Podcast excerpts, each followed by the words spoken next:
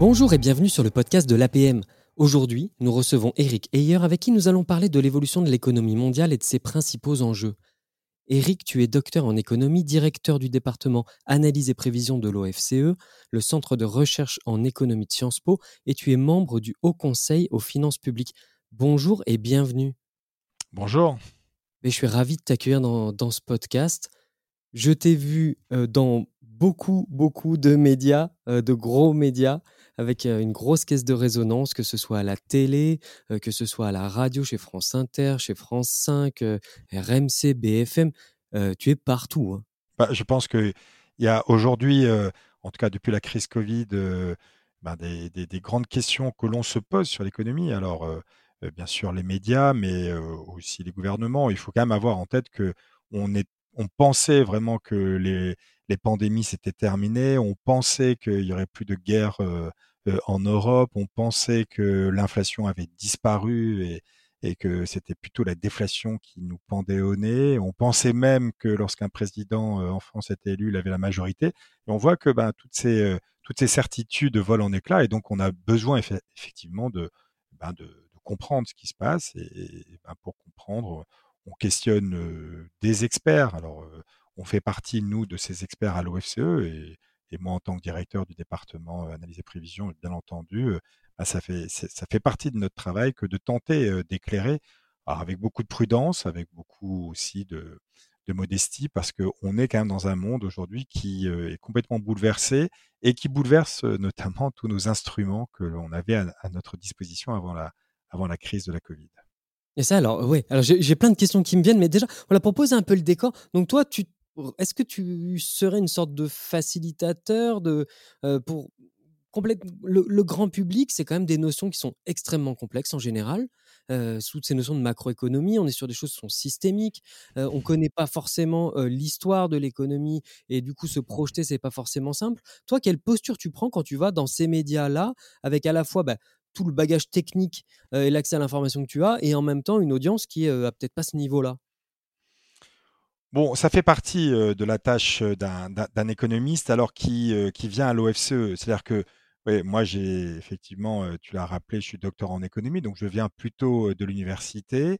Et donc, quand je faisais mon doctorat ou ma thèse, en gros, je parlais à 10 personnes. Il y avait 10 personnes qui pouvaient comprendre à peu près l'étendue de, mes travaux et la façon dont je pouvais mener ma recherche.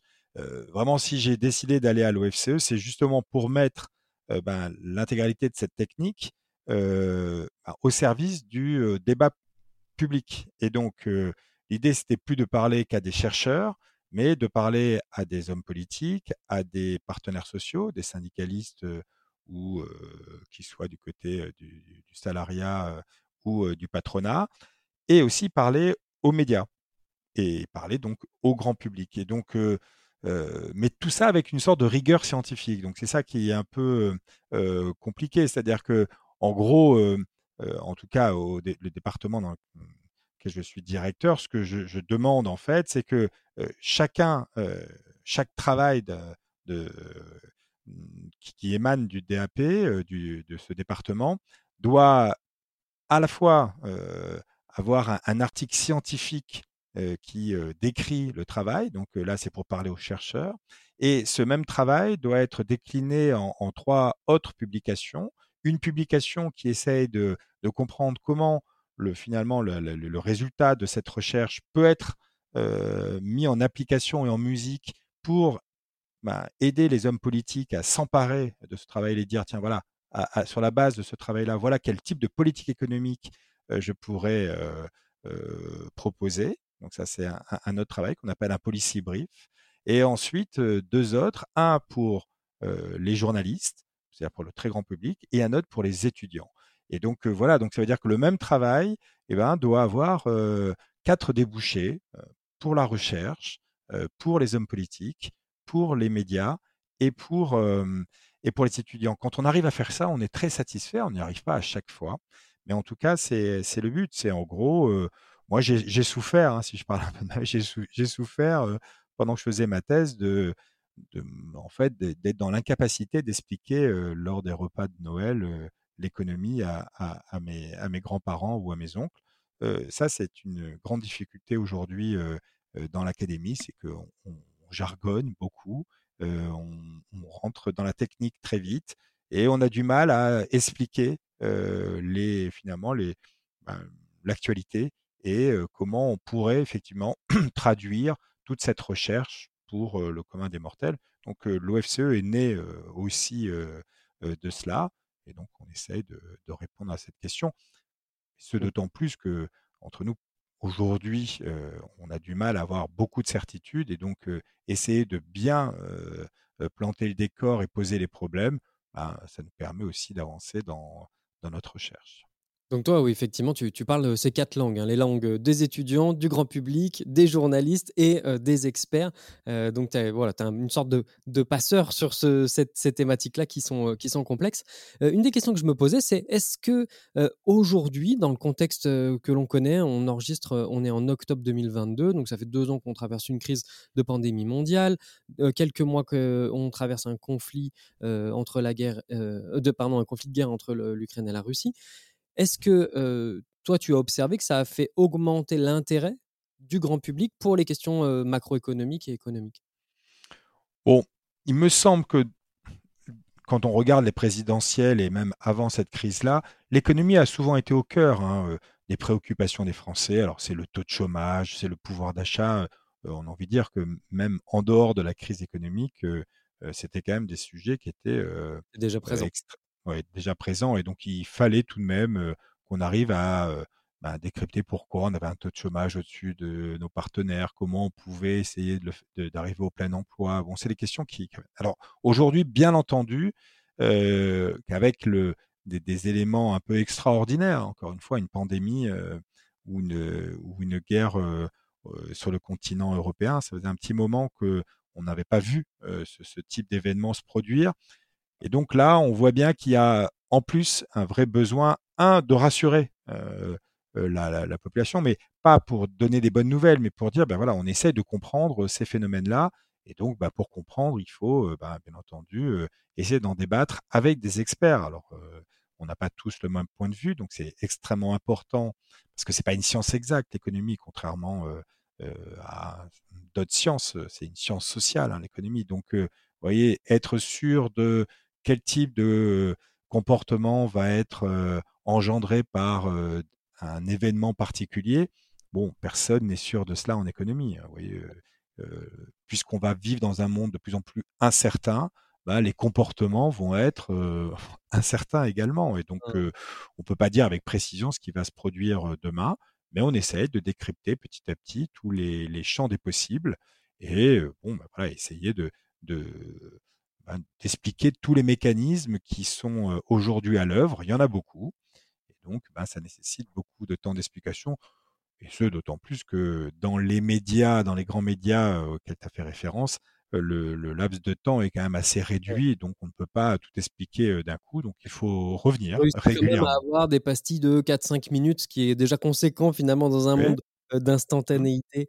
Mmh. Finalement, c'est pas si mal. Dans ce podcast, j'avais reçu un invité, je me souviens, qui, faisait de la prospective et il me disait la métaphore, c'était celle du lance-pierre. Si tu veux bien pouvoir te projeter, te projeter, il faut pouvoir remonter le plus possible dans, dans, son passé pour comprendre ce qui a pu se passer. Et toi, tu t'es intéressé beaucoup à la crise de 2008, à essayer de comprendre avec 10 ans de recul, ce qui est peut-être peu, enfin ça c'est à la fois beaucoup et à la fois c'est quand même peu, mais tu t'es intéressé aux mécanismes pour comprendre un, quels avaient été les, bah, quel, quel, impact a vu cette crise-là sur différents critères, et puis comment la reprise s'était organisée. en quoi ça aujourd'hui, ça peut nous aider à comprendre et peut-être anticiper des choses qui vont se passer là dans, en 2023-2024 Alors c'est vrai que la, nature de la crise d'aujourd'hui est pas du tout la même que la crise de 2008. Hein. Donc la crise de 2008, c'était bien une, crise du, système en lui-même, très endogène au système. C'est les banques qui sont au cœur du système qui ben, avaient été un peu imprudentes, pour le dire de façon très rapide, et donc avaient endetté des ménages qui n'avaient pas les moyens de rembourser, de rembourser avec ont une idée que bon, ça, se passerait bien si les prix euh, devaient continuer à augmenter, les prix d'immobilier euh, devaient continuer à augmenter et, si les taux d'intérêt euh, restaient extrêmement bas. On savait que ces deux conditions allait un jour eh ben, ne pas être respectée, donc il allait avoir une grande crise, mais une crise du système. Hein. Là, c'est deux crises complètement exogènes. C'est d'abord une pandémie, un virus qui arrive, et ensuite une guerre donc, et une augmentation des prix de l'énergie qui, qui proviennent de l'extérieur. Donc attention, c'est pas du tout les mêmes ressorts, et donc on peut pas prendre exactement les, les, les, mécanismes de 2008 et essayer de se dire, voilà, aujourd'hui, comment ça va se, se, traduire. Ce qui est tout de même intéressant, si on veut quand même garder à l'esprit la, la, crise de 2008, c'est c'est tellement pas tellement la crise de 2008 mais plutôt la crise de 2010-2011 parce que en Europe on a connu une double crise celle de 2008 comme tout le monde et comme aux États-Unis comme dans tous les pays développés mais à l'inverse des, autres zones qui ont rebondit progressivement. Nous, on a connu une crise en 2010-2011. Et ça, potentiellement, euh, cette, cette, il faut garder à l'esprit ce qui s'est produit en 2010-2011. 2010-2011, et ça a duré jusqu'en 2014, c'est une crise qu'on appelle de la dette souveraine euh, européenne. C'est-à-dire que globalement, on est arrivé à des niveaux d'endettement un peu partout dans les pays développés très élevés. Et donc, on s'est dit, deux, trois ans après euh, la crise, bah, il va falloir rembourser. Euh, et le fait qu'on soit allé beaucoup trop vite en Europe dans la tentative de rembourser tout ce que nous avait coûté la crise de 2008 en, termes d'aide publique, bah, qui a provoqué, c'est ce qu'on appelle l'austérité hein, quelque part en Europe, ça a provoqué une récession, alors moins forte, mais une récession un peu partout dans les pays de la zone euro, pas dans les autres pays. Bon, mais ça, je pense qu'il faut le garder à l'esprit. C'est-à-dire que si on veut pas, deux, trois ans après la crise de, de, de, la Covid, hein, c'est-à-dire aller en 2024, pour être, si on veut que 2024, euh, on ne connaisse pas une crise spécifique à la zone euro, il va falloir que on garde à l'esprit ce qui s'est produit euh, en 2011, 2010-2011, et qu'on ne le reproduise pas. C'est-à-dire que on entend aujourd'hui la petite musique qui nous rappelle que la dette publique a fortement augmenté pendant la crise Covid, le quoi qu'il en coûte, et pendant euh, euh, la crise énergétique, les boucliers euh, tarifaires, et qu'il va falloir arrêter cela et commencer à rembourser. Ah. Et ben donc du coup, cette question est légitime, mais il va falloir qu'on trouve un autre moyen de, réduire l'endettement public que le moyen qu'on a mis en place en Europe entre 2011 et 2014. Sinon, là, pour le coup, on, retomberait dans une crise que l'on connaît euh, et qui serait de nature en fait budgétaire et d'austérité qui débouche sur généralement des crises sociales et euh, une crise, euh, crise peut-être le mot est, est, est, fort, mais en tout cas un, franc ralentissement euh, de l'économie. Donc ça, je pense qu'il faut, là, l'examen de l'histoire récente est extrêmement important de ce point de vue-là, plus que les ressorts liés à la crise financière. On n'est pas dans une crise financière là aujourd'hui, même si la hausse des taux peut provoquer des petits des, des, des, des, petites faillites, mais pas du système financier de mon point de vue. Donc, et, là, quelles seraient les préconisations alors pour ou, ou, les pistes, les différentes options qu'on aurait pour pouvoir ouais. éviter le, le... Bah alors, ce que nous dit justement l'Académie, il y a eu beaucoup de travaux académiques qui euh, ont essayé de comprendre pourquoi seul en zone euro euh, euh, on est tombé en récession à ce moment-là. Donc, en gros, ce qu'on on a réappris ce que nous disait Keynes dans, en 1936, en gros. Hein. Euh, c'est-à-dire que globalement, euh, quand, vous vous lancez dans l'austérité, il faut le faire d'abord pas tous en même temps.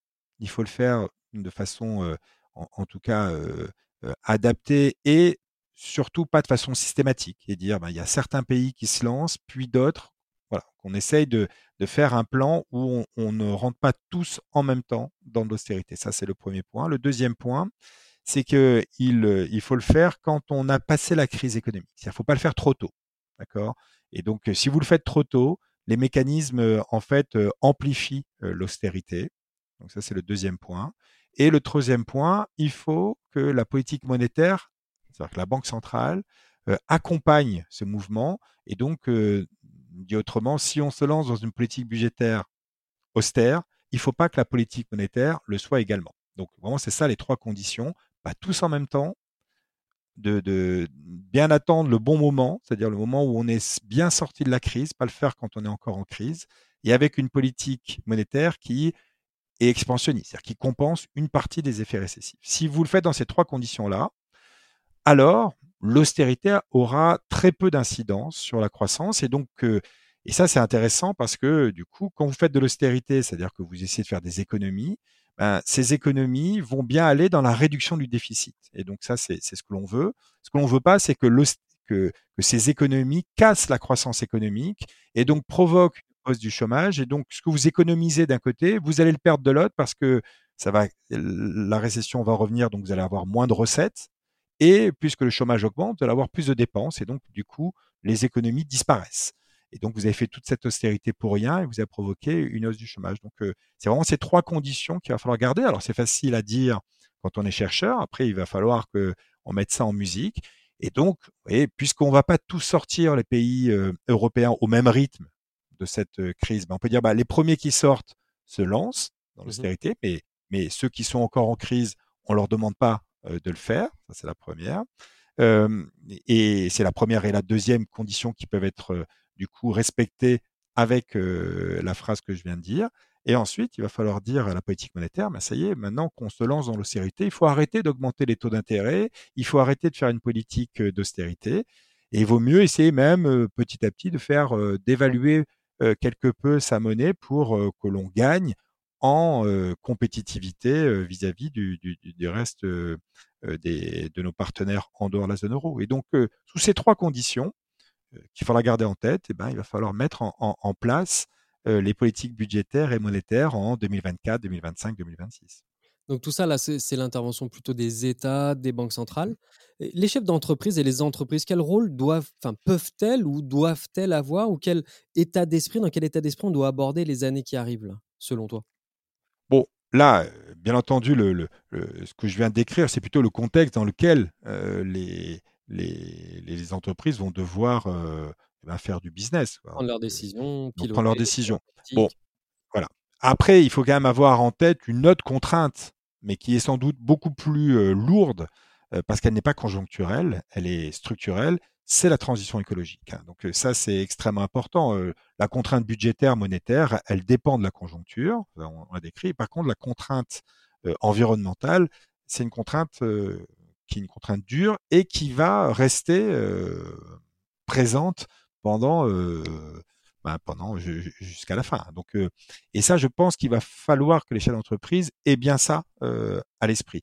Donc je pense que à, très court terme, il faut qu'ils se posent la question du court terme, comment je gère avec le budget, avec la politique budgétaire et monétaire qui vont être plus ou moins restrictifs dans les prochains temps, comment je gère le climat social. Et donc, qu'est-ce que je dois faire sur, les salaires aujourd'hui, comment je rémunère au mieux mes salariés, comment j'attire les compétences, comment je continue à accroître les compétences de mes, de mes collaborateurs? Je rebondis juste sur ce mmh. point, excuse-moi mmh. Eric. on en est où aujourd'hui des questions justement du chômage mmh. Est-ce que et, le recrutement, bon, on, sait que le recrutement dans certains domaine, c'est en grande tension. Mais globalement, toi, tu as une vue plus macro de ça? On en est aujourd'hui en octobre 2022 là, de ces sujets? Bon, le... c'est vrai que le marché du travail aujourd'hui est quelque chose d'assez extraordinaire, dans le sens, on a du mal à l'expliquer, du côté positif. C'est-à-dire que on a un franc ralentissement de l'activité. On n'est pas en récession, hein, mais une, activité qui, depuis trois trimestres, tourne autour de zéro. On pourrait même avoir un petit chiffre négatif dans les prochains trimestres, mais allez, on va dire zéro croissance. Et pourtant, des difficultés de recrutement, et pourtant les chefs d'entreprise qui continuent à embaucher massivement. Aujourd'hui, on n'a on a, on a jamais créé autant d'emplois à croissance donnée. C'est assez extraordinaire euh, de ce point de vue-là. Donc, euh, ça fait maintenant plus d'un an, un an et demi que les chefs d'entreprise nous disent qu'elles n'arrivent pas à recruter. Et pourtant, tous les mois, on est surpris par les chiffres d'emploi qui sont au-dessus des attentes. Donc, ça, c'est. Parce qu'on anticipe une croissance à revenir ou Ah, voilà.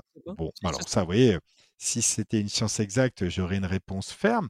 Donc aujourd'hui, on n'est que sur des pistes. Donc la première piste, alors qu'on essaye de, creuser, la première piste, c'est que globalement, les salariés aujourd'hui sont beaucoup moins productifs que les salariés avant la crise. Bon, voilà, le télétravail, le, le, le, sens au travail, enfin pour différentes raisons qu'on pourra peut-être développer les, salariés aujourd'hui sont moins productifs. Et donc, les chefs d'entreprise, pour produire la même chose, ont besoin de plus de personnes qu'avant. Ça, on va le voir dans les comptes de résultats 2022 directement, puisque ça, c'est de la charge directement. Oui, c'est la, c'est, la charge directe. Ah, mais ça, de toute manière, il y a beaucoup, il y a beaucoup d'emplois. Mais c'est peut-être, mais la première raison qui serait assez négative, hein, c'est bah, voilà, une productivité qui, qui, qui, s'effondre aujourd'hui.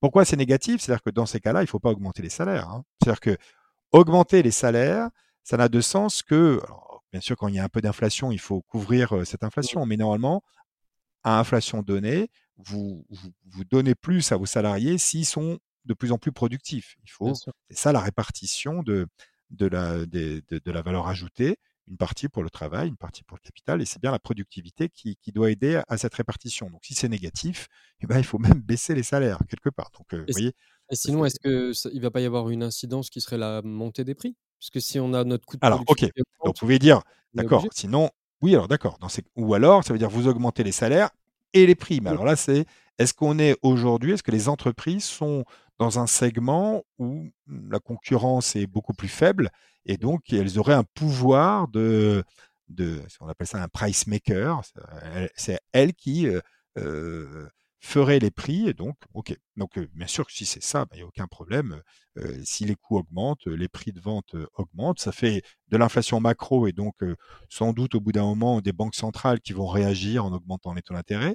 Mais sinon effectivement, on peut le voir. Mais on sait que dans beaucoup de segments de l'économie, les entreprises ne sont pas des price mmh. makers, elles sont des price takers, et donc elles peuvent pas diffuser l'intégralité de leur, des hausses de coûts dans leurs prix, sinon elles perdraient trop en part de marché. Et donc dans ce cas de figure-là, c'est bien les marges qui, qui chutent. Et au bout d'un moment, bah, les marges d'aujourd'hui, c'est l'investissement de demain et l'emploi d'après-demain. Et donc, bah, tout ça va s'ajuster très lentement. Donc, donc première idée, quand même, si on en revient au marché du travail, c'est la productivité des salariés qui serait beaucoup plus faible. Bon, heureusement, il y a d'autres pistes. D'accord? Alors, les autres pistes, c'est, euh, bon, la piste la plus favorable, en fait, c'est qu'aujourd'hui, euh, quand on questionne les chefs d'entreprise, quand je dis on, c'est l'INSEE ou la Banque de France qui les questionne tous les mois, on, est aussi surpris de, du moral qui reste quand même élevé. Vous voyez, pourtant, on est dans un monde où là, il y a les mauvaises nouvelles, elles, elles volent, en, peloton. Enfin, ce n'est pas la bonne expression, mais bon, vous m'avez compris. C'est-à-dire que globalement, bah oui, il y a guerre, il y a inflation.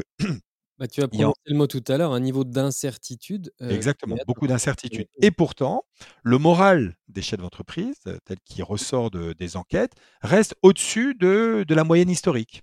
Là, on parle en France à chaque fois ou c'est alors, au niveau alors, européen C'est vrai dans les deux, mais c'est vrai dans les deux, que ce soit en, zone euro ou, euh, ou en France. Et en France, le niveau est même légèrement supérieur à ce qu'on peut retrouver en moyenne en zone euro.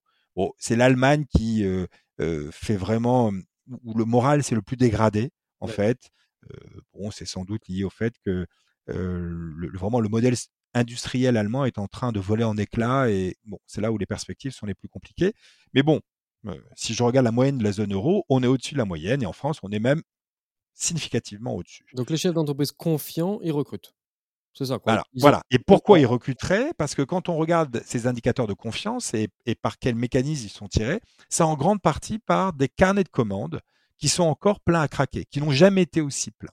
C'est-à-dire que habituellement, dans les carnets de commandes, vous aviez deux à trois mois de production à venir. Mmh Là, aujourd'hui, vous en avez entre 5 et 7. Donc, vous avez beaucoup de productions qui euh, n'ont pas été réalisées euh, euh, parce qu'il vous manque un approvisionnement et donc une pièce. Donc, vous avez des contraintes d'approvisionnement aujourd'hui qui sont réelles et qui font que vous n'avez pas produit tout ce que vous voulez, mais vous avez les carnets de commandes qui sont pleins.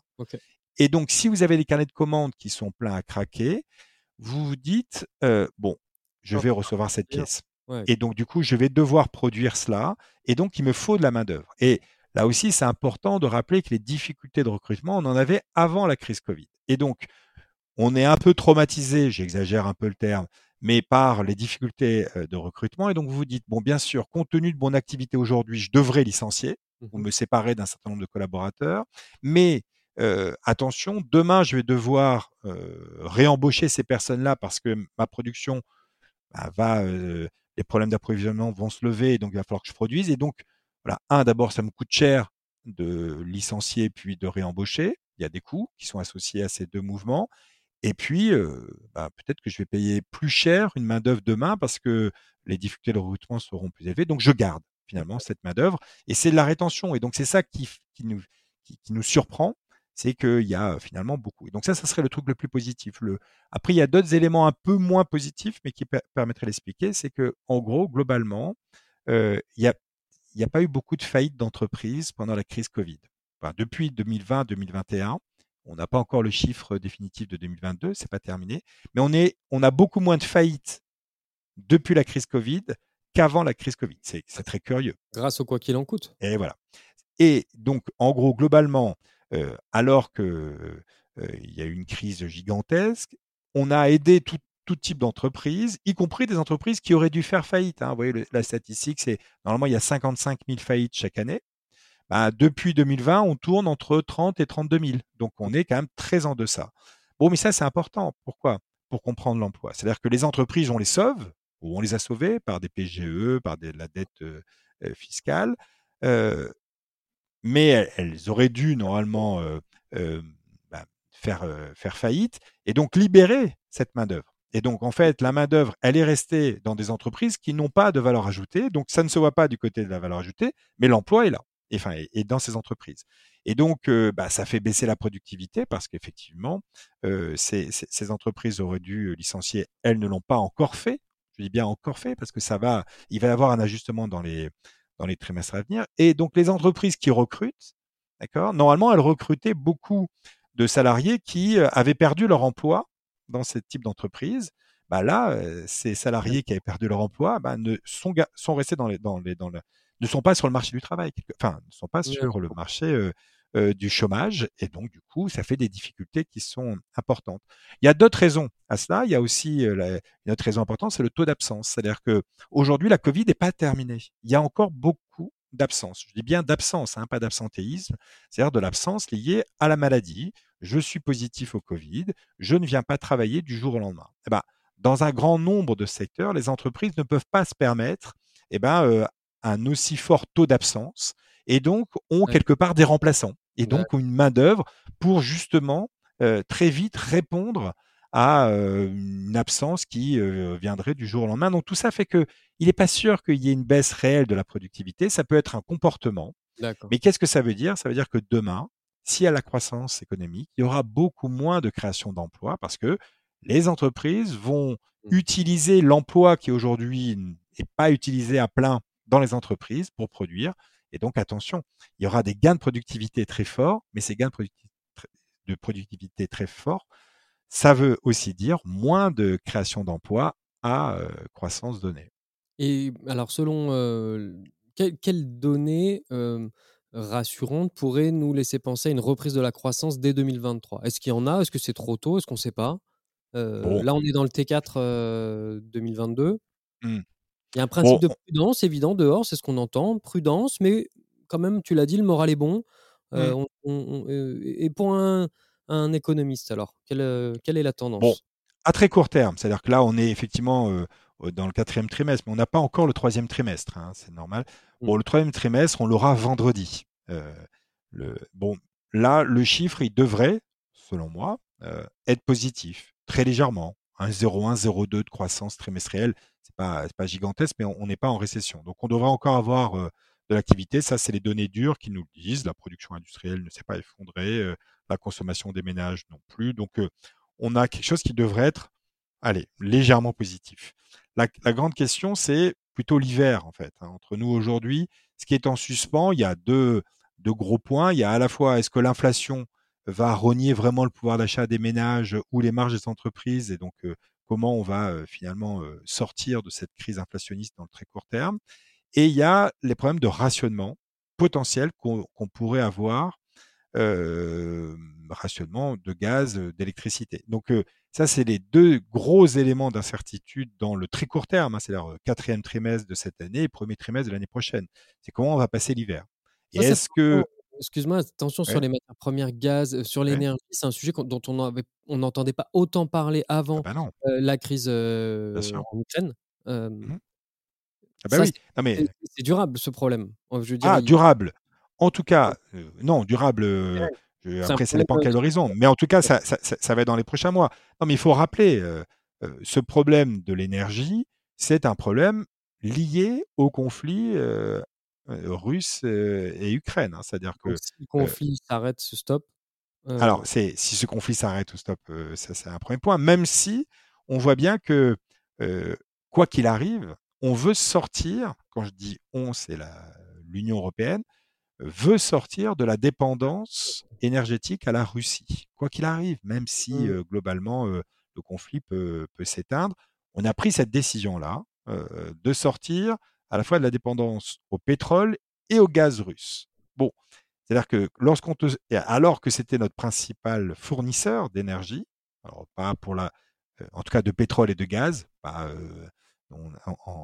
France on avait le nucléaire essentiellement, mais, mais sinon globalement pour un grand nombre de, pays, le, pétrole et le gaz provenaient de la Russie. Et donc du jour au lendemain, on a décidé, alors très vite pour le pétrole et normalement un peu moins vite pour le gaz, de d'arrêter d'en importer. Bon, mais ça veut dire que là d'un coup, si votre demande continue à être élevée et que vous vous passez, vous voulez vous passer d'une offre gigantesque qui est l'offre russe, ah, ça, ça fait monter les prix. Et mmh. donc là, les, ça fait à la fois augmenter les prix et au bout d'un moment, même potentiellement, même à des prix élevés, il est possible qu'on n'arrive pas à substituer ce gaz russe à une autre forme de, gaz qui peut provenir du gaz de schiste ou, ou d'ailleurs. Et donc, qu'il en manque. On peut dire, voilà. Et donc là, il est possible, selon les projections. Pardon, excuse-moi. Non, mais selon les projections, effectivement, alors que ça, ça dépend beaucoup de la météo. Et donc, effectivement, si on est dans un. vous voyez, en gros, globalement, si on ne fait rien, c'est-à-dire si on n'essaie pas de, avec de la sobriété, Hein, de limiter notre consommation de gaz et de pétrole en Europe, hein, je parle, mmh bah, il faut s'attendre à des problèmes de rationnement, même si aujourd'hui les stocks sont pleins. Bah, il faut s'attendre à des problèmes à partir du mois de février. Hein. Alors peut-être avant si l'hiver si l'hiver est, est, froid, mais globalement il faut s'attendre à des rationnements. Bon, alors bien sûr que ça c'est sans les économies potentielles qu'on va demander et aux citoyens et aux entreprises. Mais aujourd'hui, donc il y a un niveau de prix, les prix explosent. Est-ce que les entreprises à ce prix-là peuvent encore produire? Mmh. D'accord? Et aussi, même celles qui le peuvent, est-ce qu'elles en auront? Et donc, bah, vous voyez, ça, c'est quand même deux grandes incertitudes pour les six mois à venir. Et donc, qui peuvent avoir une incidence très forte sur l'activité. Ça, c'est que le marché qui va réguler ça, typiquement, ou est-ce que il peut y avoir, on peut imaginer encore des actions, enfin, l'action de, l'État pour aider et, accompagner les entreprises, parce que comme tu le disais, si à un moment on est dans une logique post-crise mondiale de relocalisation de, certaines, mmh de certains points de notre industrie, qu'en même temps, on a besoin de continuer à créer de l'emploi, d'aller chercher de la croissance, mais qu'on produit à perte parce que le coût de l'énergie a complètement explosé, que dans certaines activités, ça pose de vrais problèmes. Mmh. Plus le fait qu'on a peut-être aussi de moins de débouchés sur certains marchés à l'export, liés là à la reconfiguration du, monde. Quel rôle vont avoir à jouer les, les États là-dedans? Bah, très important. Oui, cette crise-là, euh, là, c'est la crise énergétique. Bon, pour la Covid, c'était un peu pareil, mais la crise énergétique, c'est encore plus, euh, plus présent. C'est bien une ponction. On est en train de vivre une ponction de l'extérieur. Puisque cette énergie, euh, le gaz, le pétrole, on n'en produit pas en Europe. Très peu. On est dépendant. Et donc, du coup, quand les, ces prix-là augmentent, c'est bien l'étranger, quelque part, qui nous ponctionne plus de revenus à quantité, même qui, qui, qui baisse c'est quand même plus de revenus. On l'évalue, nous, pour la France, à quasiment 3 points de PIB. Un point de PIB, c'est 25 milliards. vous voyez, c'est aux alentours de 70 milliards qui, euh, de pertes pour l'économie française. Et donc, vous voyez, une fois que vous avez la facture, 70 milliards, il faut se dire qui va, la qui va payer cette facture. Et il n'y a pas 36 acteurs hein, dans l'économie. Il y a euh, les entreprises, les ménages ou les finances publiques. Et donc, ces 70 milliards, on doit se les répartir sur ces trois acteurs. Et on comprend bien que c'est trop gros, 3 points de PIB, c'est trop gros pour que un acteur, notamment privé, ménage, entreprise, le prenne en intégralité. Donc c'est pas possible. Ça ferait, si on demandait aux entreprises de le prendre en intégralité, ça veut dire quoi le prendre en intégralité? Ça veut dire que de demander aux entreprises d'augmenter les salaires au niveau de l'inflation. C'est-à-dire que c'est un choc inflationniste, c'est pas au ménage à le supporter, d'accord? Et donc, si c'est pas au ménage, c'est aux entreprises, on verra après les finances publiques, et donc ça veut dire les salaires devraient progresser comme les prix en mmh moyenne. Bon, bah, les entreprises, là, si tel devait être le cas, et puisque euh, elles auront du mal quelque part à, à, réintégrer tout ça dans leur prix de vente. Même si elles avaient envie, il y aurait de la casse, de toute façon. Voilà, il va y avoir de la casse, donc c'est pas possible, c'est trop haut. Ok. Et si elles arrivaient à le mettre dans leur prix de vente, alors là, c'est l'inflation qui serait nourrie, d'accord? Et là, ça serait l'inflation interne. Et là, c'est les banques centrales qui, ah bon, mais dans ces cas-là, j'augmente très vite les taux d'intérêt et je provoque une récession. Donc, quoi qu'il arrive, ça débouche sur une récession. Donc, on ne veut pas. Donc, on peut se dire c'est aux ménages, mais les ménages non plus ne peuvent pas supporter une perte de 3 points de PIB. Ça serait, euh, ah, parce que c'est très inégalitaire l'inflation, c'est-à-dire que ça, ça pèse plus sur les ménages modestes que sur les ménages aisés, mais on sait que ça, ça pèse à niveau euh, donné, ça pèse aussi plus sur euh, les, les, les, ménages qui habitent euh, dans un milieu rural plutôt que dans un milieu urbain. ça pèse plus sur les ménages âgés que, que chez les jeunes. Donc bon, voilà, ça, ça va faire une énorme source d'inégalité, une énorme perte de pouvoir d'achat, donc chute de la consommation, donc aussi récession, donc c'est crise économique et sociale. Bon, on n'en veut pas non plus. Euh, D'accord. Euh, je, viens sur un point parce que j'ai entendu parler de surépargne. Je t'ai entendu parler de surépargne des ménages pendant le, Covid. Et à quoi ça correspond ça et en quoi ça peut être un levier pour aller bah, financer un petit bout de ça? Oui, tu as, raison. Alors en fait, là, il faut revenir donc à la crise Covid. La crise Covid, globalement, c'est on a peu ou prou maintenu le revenu des ménages par du quoi qu'il en coûte, hein, par de l'activité partielle. donc le revenu des ménages, c'est pas dégradé, pas tellement dégradé. Et à côté de ça, on a empêché les ménages d'aller consommer comme ils le souhaitaient avant. On a fermé les commerces en essentiel, on, on a confiné, on nous a confinés, on nous a empêché d'aller faire du tourisme. Et donc, du coup, un ménage avait toujours la même somme qui arrivait sur son compte en banque, mais moins de consommation qui sortait puisque on, empêchait de consommer tout ce qu'il voulait. Et donc, c'est ça qu'on appelle la surépargne. D'accord? Donc, ça veut dire, pourquoi on n'appelle pas ça de l'épargne? C'est que l'épargne, normalement, il y a une volonté d'épargner. C'est-à-dire que c'est le ménage qui dit, tiens, je vais mettre de côté pour préparer ma retraite ou pour acheter mon bien immobilier ou pour... Euh, voilà. Mais il y a bien une volonté derrière. Alors que là, c'est, bon, je ne l'ai pas souhaité, forcément, mais je le constate. Et ça, c'est la Banque de France qui nous dit que globalement, il y a beaucoup plus d'argent aujourd'hui sur les comptes en banque et les livrets A, donc tout ce qui est très mmh liquide, aujourd'hui qu'avant la crise, et on l'évalue à peu près à 170 milliards.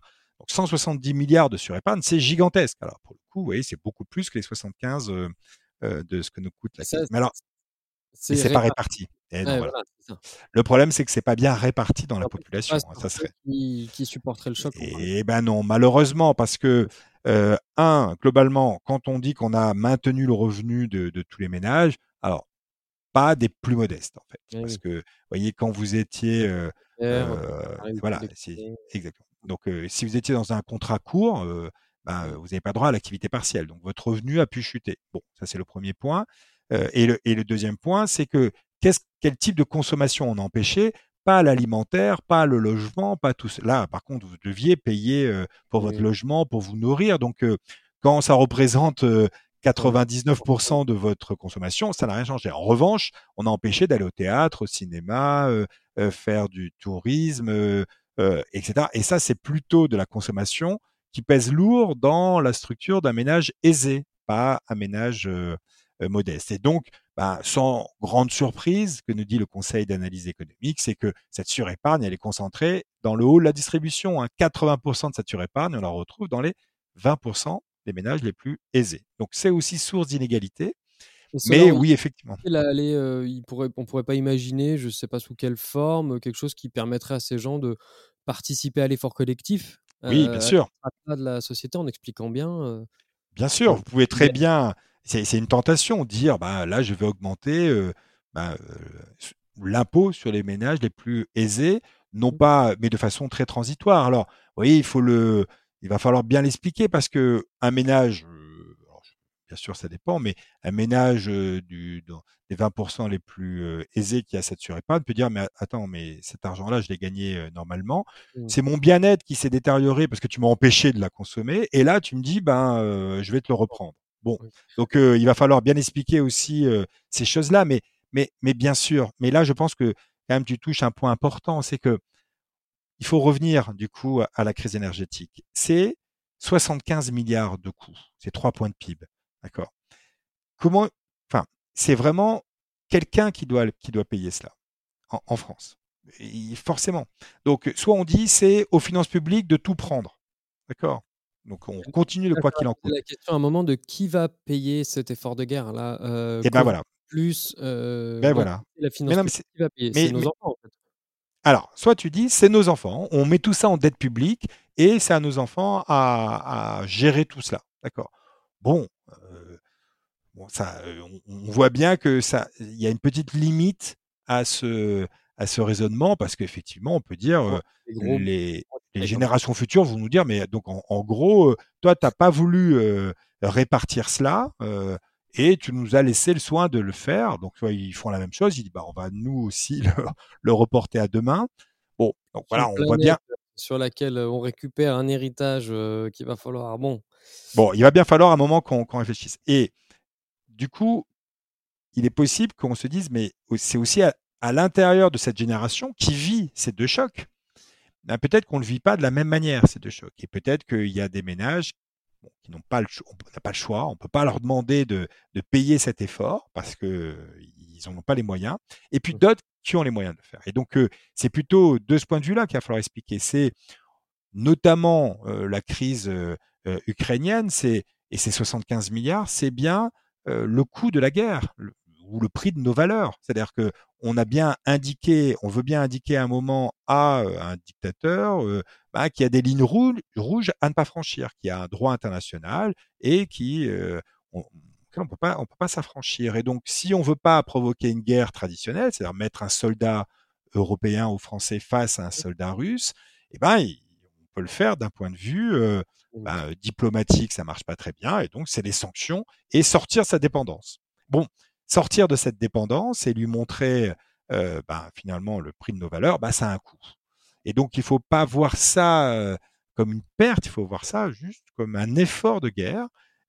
Et cet effort de guerre, bien entendu, on ne peut pas le laisser intégralement à nos, aux générations futures.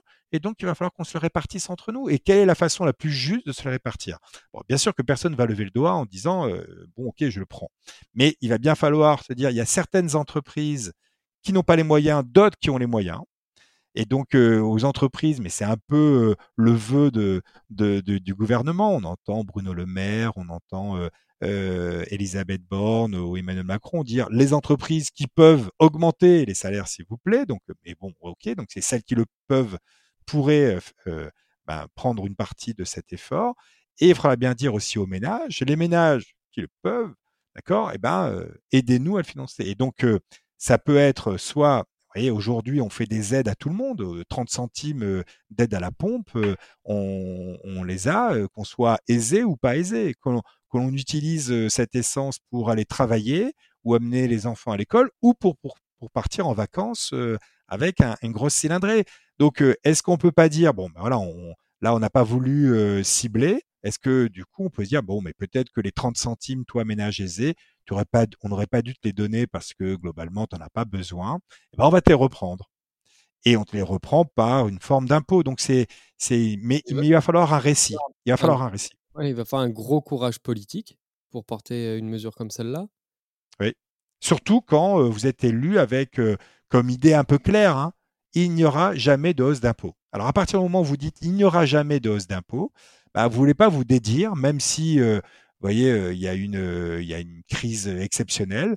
Et donc, ben, ça va passer plutôt par la réduction de la dépense publique. Mais vous voyez, le problème de la réduction de la dépense publique, et en tout cas celle qui est proposée aujourd'hui par le gouvernement, ça touche plutôt l'assurance chômage, ça touche la réforme des retraites. Donc c'est comme ça, c'est ça les plus grandes pistes d'économie que nous propose le gouvernement. Mais attention, bah, vous voyez, l'assurance chômage, euh, bah, c'est pas les ménages aisés qui vont être impactés.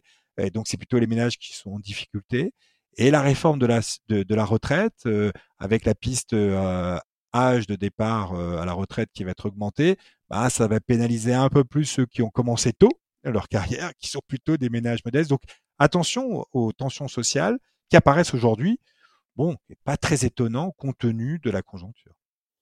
Eric, un grand merci. On a, on a papoté 45 minutes, mais j'avais trop de questions et j'en aurais encore. Mmh. Je pourrais passer autant de temps. C'est passionnant. Merci pour la, la vulgarisation euh, et nous rendre toutes ces notions qui sont très macro, très complexes, digestes. Un grand merci pour ça. Je repars de cet échange avec une vision beaucoup plus claire du panorama enfin, complexe dans lequel on et incertain hein, dans lequel on, évolue. Un grand, grand merci pour ça. Et puis on bah, va suivre. Euh, ouais, on va suivre de près tout ça. Au plaisir de t'accueillir dans les clubs APM pour continuer à mobiliser les chefs d'entreprise, à leur décrypter le paysage. Et, euh, si tu avais un conseil à donner à, nos chefs d'entreprise aujourd'hui, euh, au démarrage 2023 Non, je crois qu'il y, y, a vraiment deux conseils. Il y a d'abord le très court terme. Qu'est-ce qu'on fait en termes de rémunération de ces collaborateurs Est-ce qu'il faut augmenter les salaires euh, à, hauteur de l'inflation? Là, je dirais, bon, il faut être prudent peut-être parce que euh, il est possible que euh, l'inflation, bah, que les prix ne restent pas aussi élevés. Donc là, effectivement, peut-être utiliser beaucoup les primes aujourd'hui, ça paraît être assez prudent, mais avec à l'esprit que potentiellement ces primes en 2024, il va falloir les transformer en salaire si les prix sont restés élevés. Donc euh, peut-être prudence aujourd'hui et augmenter ses, collaborateurs plus avec des primes qu'avec du salaire, mais avec un en-tête qu'il va falloir le faire un jour ou l'autre parce que, à mon sens, les prix vont rester élevés. Ça, c'est le premier point. Le deuxième point, c'est que de toute manière, aujourd'hui, la contrainte qui va peser euh, dans les années à venir, c'est euh, la contrainte environnementale. Et donc, il va falloir vraiment réfléchir euh, à la production de demain, eh ben, avec cette contrainte qui va prendre plusieurs formes, des formes qui sont pas très sympathiques comme une taxe carbone euh, ou comme de la réglementation, mais également des choses un peu plus sympathiques qui, euh, qui, qui prendraient la forme d'aides publiques. Et donc, il y a quand même des aides à aller chercher, à la fois en France, mais aussi dans le cadre européen, pour essayer de se transformer et ben, essayer d'avoir une production qui émet le moins possible de CO2. Écoute, on pourrait se retrouver fin 2023 ou peut-être avant pour un autre épisode dédié à ça, aux perspectives d'une croissance durable euh, et euh, voilà qui tienne compte de l'environnement quand euh, tout ça aura repris, qu'on sera sur des rails un peu plus avec un peu plus de visibilité. Un grand grand merci Eric, à très bientôt. À bientôt. Au revoir.